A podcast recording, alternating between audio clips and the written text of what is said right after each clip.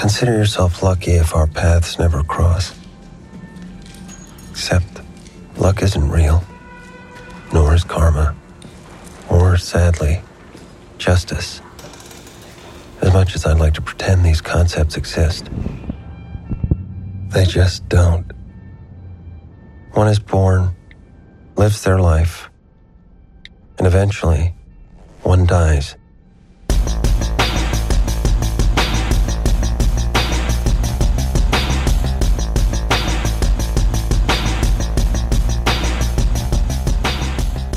Velkommen i kassen med David Bjerre, så har vi fat i thrilleren The Killer fra 2023. I find music a useful distraction. A focus tool. Keeps the inner voice from wandering.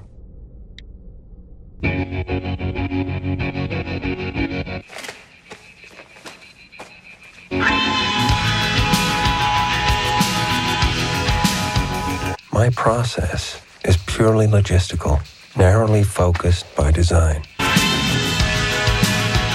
I'm not here to take sides. It's not my place to formulate any opinion.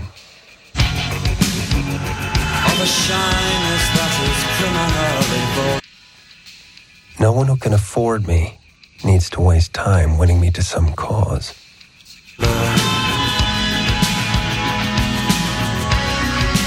I serve no god or country. I fly no flag. I go about things the wrong way. If I'm effective, it's because of one simple fact.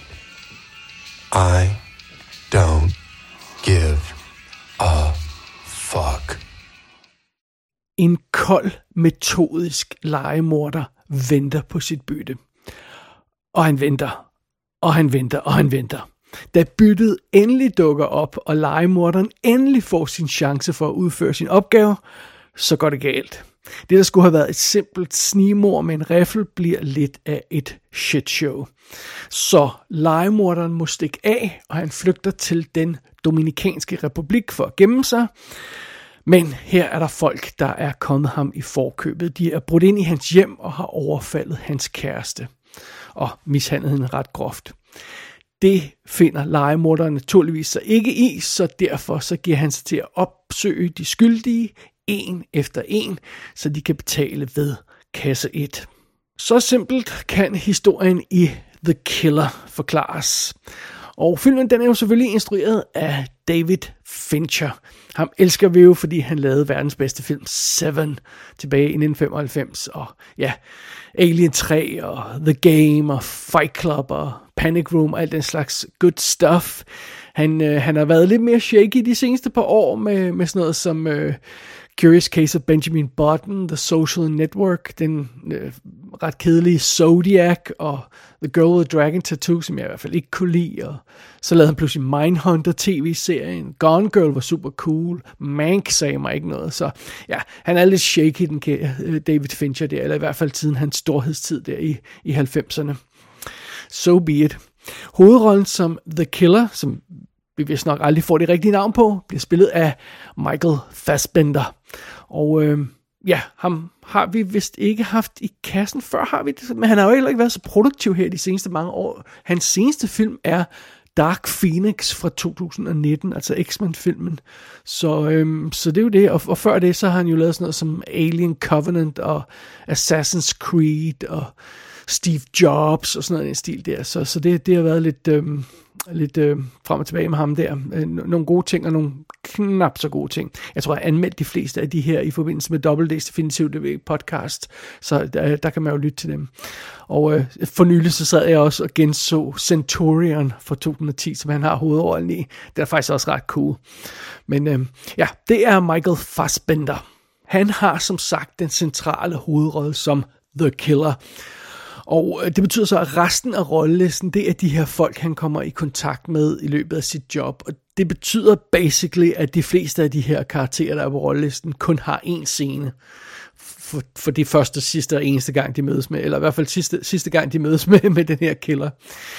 Så vi møder nogle folk undervejs, som The Lawyer Hodges, som blev spillet af Charles Parnell.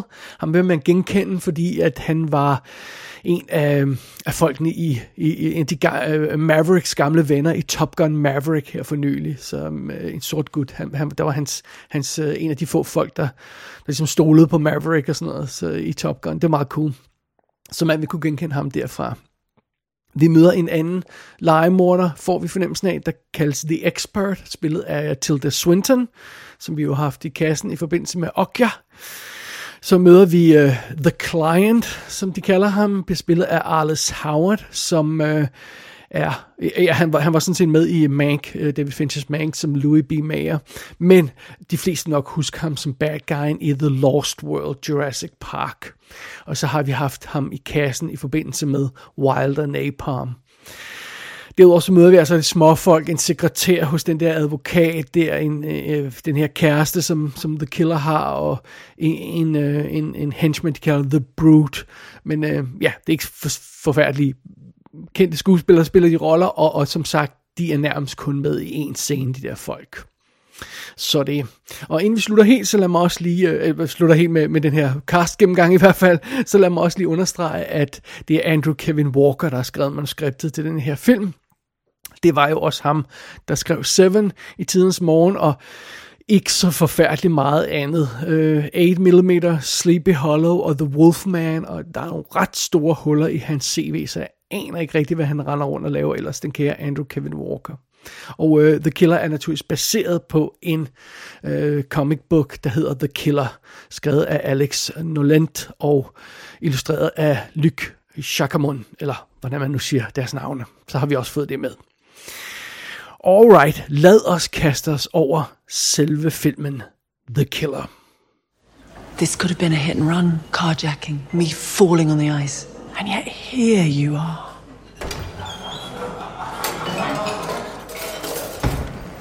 If I screamed right now, I'd still end up dead. You would make it out. Most likely. But not clean, you wouldn't. Why take this risk? Desperate for conversation. I'm flattered, but no. You're here because you couldn't help yourself. You expected to sit across from me and feel nothing but reassured. Like that recent day when you shouldered your weapon and somehow missed.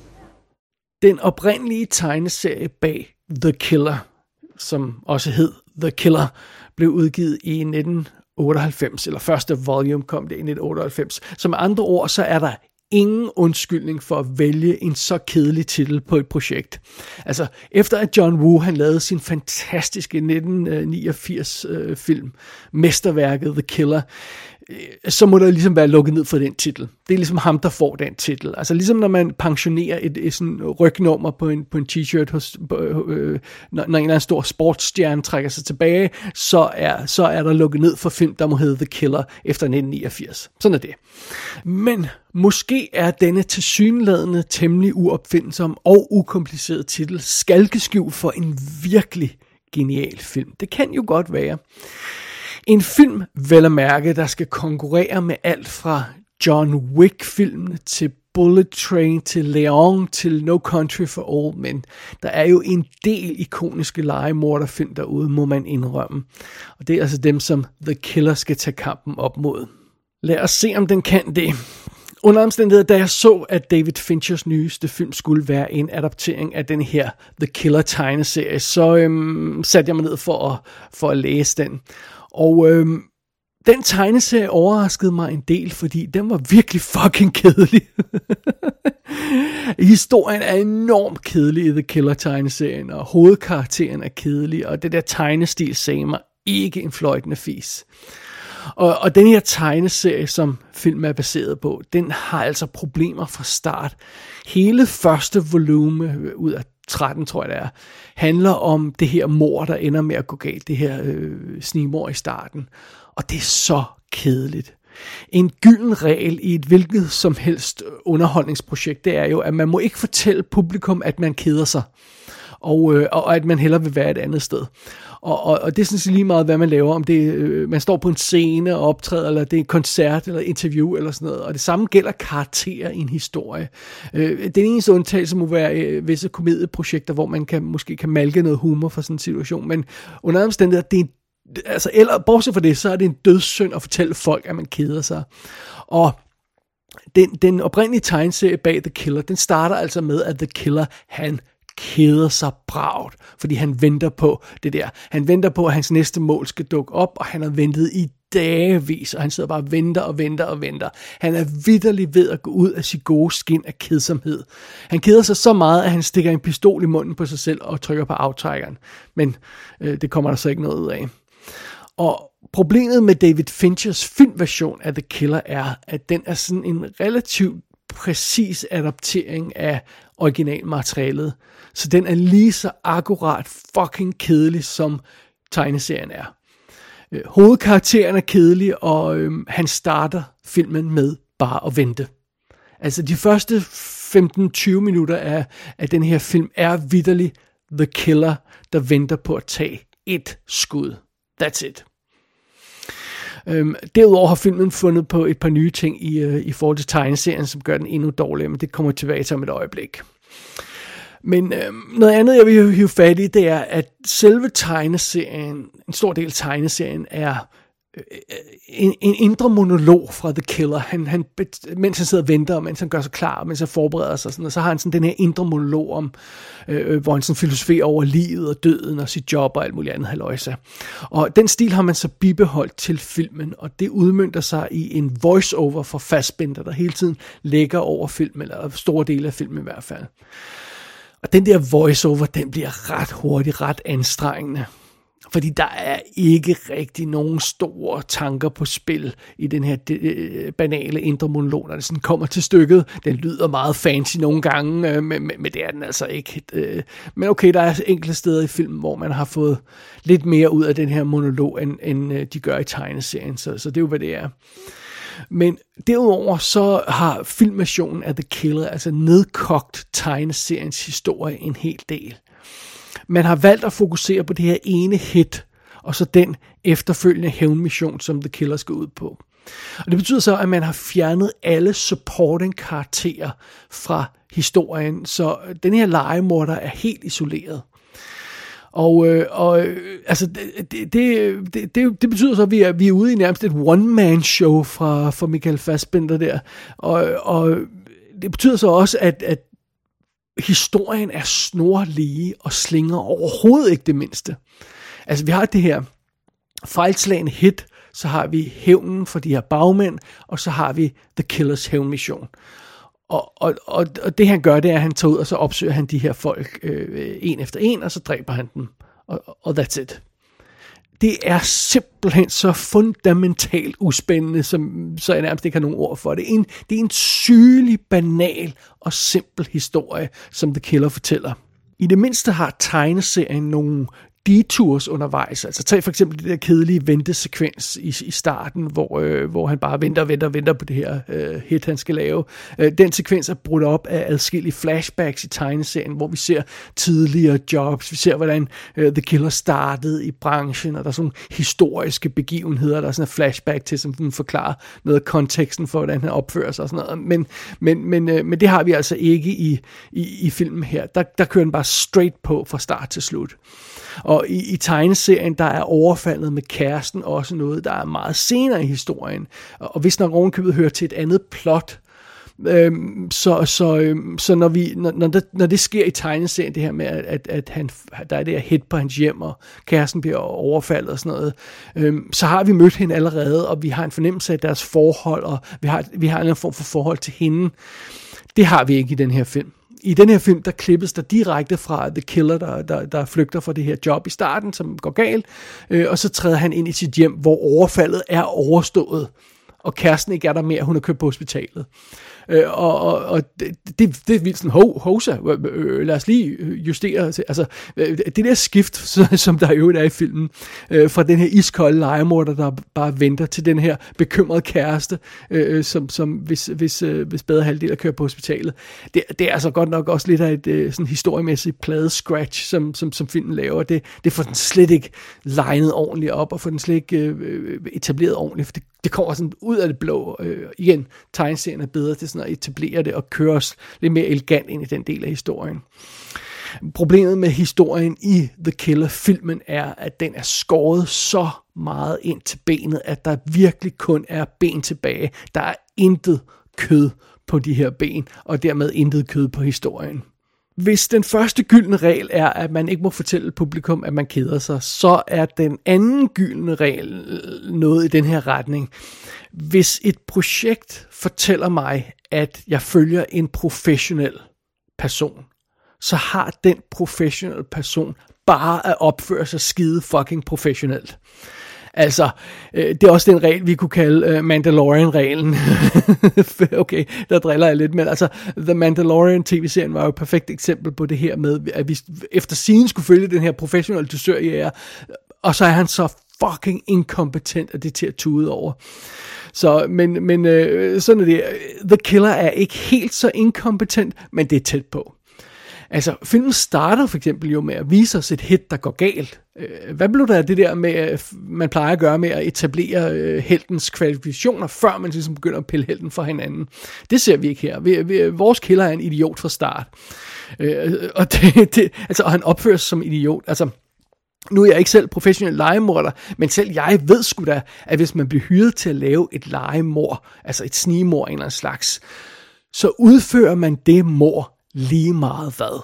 Man får pengene, og så udfører man det mord. Og hvis det mord går galt, så laver man for egen regning take 2 eller take 3. Lige så mange takes, der skal til for at få den her opgave udført, som ikke havner i problemer med dem, der kunne finde på at hyre en legemorder. Altså, det må være regel nummer 1 i den der sammenhæng. Og hvad sker der så, da The Killer han misser sit mål i starten af den her film? Så tager han hjem. Det var, whoopsie, det var da synd, jeg missede det her mor. Nå, men jeg må hellere skride. Naturligvis kommer folk efter ham. Altså, hvad fanden i helvede havde han troet, der ville ske? Fucking fjols. Altså, så irriterende at se på. Og den her killer bliver altså ved med at snakke om i den her voice-over, hvor sej og hvor velforberedt han er, og det er sådan, man skal gøre det, og det er virkelig enerverende at høre på i den der voiceover, og specielt fordi det, vi reelt ser ham gøre, er noget helt andet. Han laver den ene tåbelige fejl efter den anden. Altså bare tage sådan noget som, at han parkerer sin flugtscooter foran den bygning, han er i, mellem ham og målet på det der første hit der. Så det betyder så, at når han har lavet sit skud, og han skal flygte, så vil han skulle gå ned på gaden og være totalt eksponeret lige foran gerningsstedet. Altså, det kan næsten ikke gøre stummere, så han virker overhovedet ikke som nogen professionel cool legemorder, den her karakter. Når han skal til at bryde ind i en bygning, så handler han udstyr på Amazon. For kikset kan det blive. Og når han pludselig skal bruge en gun, så handler han det ud for en eller anden tilfældig fyr på gaden, sådan ud af bagenden på en bil. Det var sådan, hvor mange guns skal du bruge? What the hell? Skulle han ikke være professionel, der havde adgang til det her udstyr og var forberedt og sådan noget? Ej, men altså, plus tages noget som, at alle hans dæknavne, som den her The Killer bruger undervejs i filmen, er karakterer fra tv-serier og sådan noget i den stil. Og han ævler jo hele tiden om i den her voiceover, han er super god til at blende ind og gøre sig selv forglemmelig, så der er ingen, der husker, hvem han er og sådan noget, så han kan bare snige rundt, og ingen kan huske ham bagefter. Men altså, på et eller andet tidspunkt, hvis han bliver ved med at bruge de her karakternavne fra tv-serier, så må han da støde på fans af en af de tv-serier, han bruger navne fra. Og pludselig ved den person, han støder på, om det så er en eller anden clerk et eller andet sted, eller en eller anden hotel eller sådan noget, pludselig vil den person jo specifikt huske denne her mærkelige dude, der bruger et navn fra The Odd Couple, eller fra Cheers, eller fra The Jeffersons, eller sådan noget i den stil der. Altså, det er der i hvert fald en chance for, og hvorfor tage den chance? Hvorfor ikke bare vælge et tilfældigt dæknavn, som er forglemmeligt? Det er jo total uprofessionel opførsel, og det er sådan, Det er en gennemgående trend for den her karakter i The Killer. Han er simpelthen så uprofessionel. Og det vil måske ikke være helt så frustrerende, hvis ikke det var, fordi han hele tiden ævlede om, hvor skide professionel han er i den der voiceover. Det er nærmest det, der gør det mest irriterende. Jamen for helvede altså. Man skulle jo næsten tro, at Michael Fassbender som legemorder i en David Fincher-film vil være definitionen af cool. Men det er altså ikke tilfældet. En ting er vores killers uprofessionelle og dermed uncool opførsel. Han klæder sig sgu også uncool i den her film. Han har de her Hawaii-skjorter på og grimme hatte og sådan noget, fordi han prøver at ligne en tysk turist, fordi han tror, at ingen vil snakke med en tysk turist. Og det betyder så, at vi har den her tilsyneladende cool legemorder, der render rundt i den her film, som bare ligner en nar det meste af tiden. Det er bare så frustrerende. Der er så mange frustrerende ukule ting i den her film. På et tidspunkt så konfronterer han en kollega, som så bliver spillet af Tilda Swinton, og det kan godt være, at der er nogen, der synes, at den der konfrontation er topmålet af coolness. Jeg må indrømme, jeg fandt simpelthen den scene så øretæveindbydende. Og det kan også godt være, at man synes, det er vildt cool, når vi har den her brutale, blodige nærkamp, som Michael Fassbender han har med en anden killer, hvor de virkelig går efter hinanden, og er simpelthen ved at flå hovederne af hinanden i en nærkamp. Det kan godt være, at der er nogen, der synes, det er cool. Jeg sad bare og var endeløst frustreret over, at vores killer overhovedet havnede i den situation i første omgang. Hvorfor er han så dårligt forberedt? Hvorfor opfører han sig så dårligt i den situation, han er havnet i? Det er så frustrerende. Og når vi nu snakker om uncool, og jeg skal nok være med at spoile noget her, men når vi når til den finale, som filmen har at byde på, altså, man til skuffende finale kan jeg ikke mindes, jeg har set meget længe. Altså, og man til u-cool finale skal man godt nok lede efter. Det wow. Altså, bare wow. Det er virkelig, virkelig forbløffende. Okay, for at være fair, jeg indrømmer blankt, Seven hænger som en skygge over David Fincher. Altså, det er hans Citizen Kane. Og heldigvis så fik Fincher også lavet et par andre cool film i den periode der, som jeg nævnte tidligere, og det er også fedt nok, så det, han har ikke kun Seven at hænge sig selv op på, og igen, mindre kan gøre det. Altså tag sådan en film som Panic Room, den er ikke noget mesterværk, men jeg kan skide godt lide den, der er dybt underholdende og bundsolid, good fun og godt håndværk. Altså The Killer er ikke dybt underholdende og bundsolid. Det er den altså ikke. Hvis det var David Finchers tanke, at han skulle forvandle den her kedelige tegneserie til et mesterværk, så har han i hvert fald ikke gjort det. Men faktisk tror jeg, at han åbenbart synes, den der oprindelige tegneserie var vildt cool, for han har åbenbart prøvet at lave den i 20 år. Jeg ved ikke, hvorfor han synes, den er cool. Jeg synes, den er bravende kedelig, som sagt. Så har han jo lavet selvfølgelig en film, der også er bravende kedelig. Han har simpelthen ikke fået med The Killer her, så har han ikke fået banket film sammen, der kan konkurrere med hans egne topfilm. Den er ikke engang i nærheden af det. Altså, den er ikke engang i nærheden af at snuse til tæerne på de her mesterværk, som David Fincher har lavet tidligere. Den er helt nede i bunden af hans CV. Jeg mener, jeg er lidt chokeret over, hvor banal The Killer egentlig er. Selv på trods af, at jeg havde læst tegneserien først. Det er en kedsommelig opvisning i inkompetence. Historien er uinteressant og banal. Der er ingen dybde i det her projekt. Der er ingen følelser. Der er ingen coolness i den her film. Der er ikke noget hjerte i The Killer, og der er ikke nogen rigtig sådan energi og gejst i filmen. På intet tidspunkt er The Killer opfindsom eller original, eller viser os noget, vi ikke har set før, eller sætter noget sammen på en ny måde, vi ikke har set før. Den er blottet for enhver form for historiemæssige afvigelser, der kunne gøre den interessant. The Killer får John Wick til at ligne Memento. Så kan jeg næsten ikke sige det mere præcist. Og tag ikke fejl, naturligvis så er The Killer en stilfuld film, men stilen keder mig bare. Og jeg er ikke sur på filmen, fordi den et eller andet sted måske er stil over indhold. Jeg er sur på filmen, fordi det er en kedelig stil, og der stort set ikke er noget indhold i. Altså, det Det er naturligvis en velproduceret, gennemført film, akkurat som man vil forvente fra David Fincher, men velproducerede, kedsommelige banaliteter er stadigvæk bare kedsommelige banaliteter. Det er der altså ikke noget at gøre noget ved. Ærligt talt, jeg tror, jeg sætter mig ned og genser Leon the Professional i stedet for. Den har det hele. Den er ybercool. Historien fungerer godt. Den har medrivende karakterer. Og den har et hjerte. Med andre ord har den alt det, som The Killer desperat savner.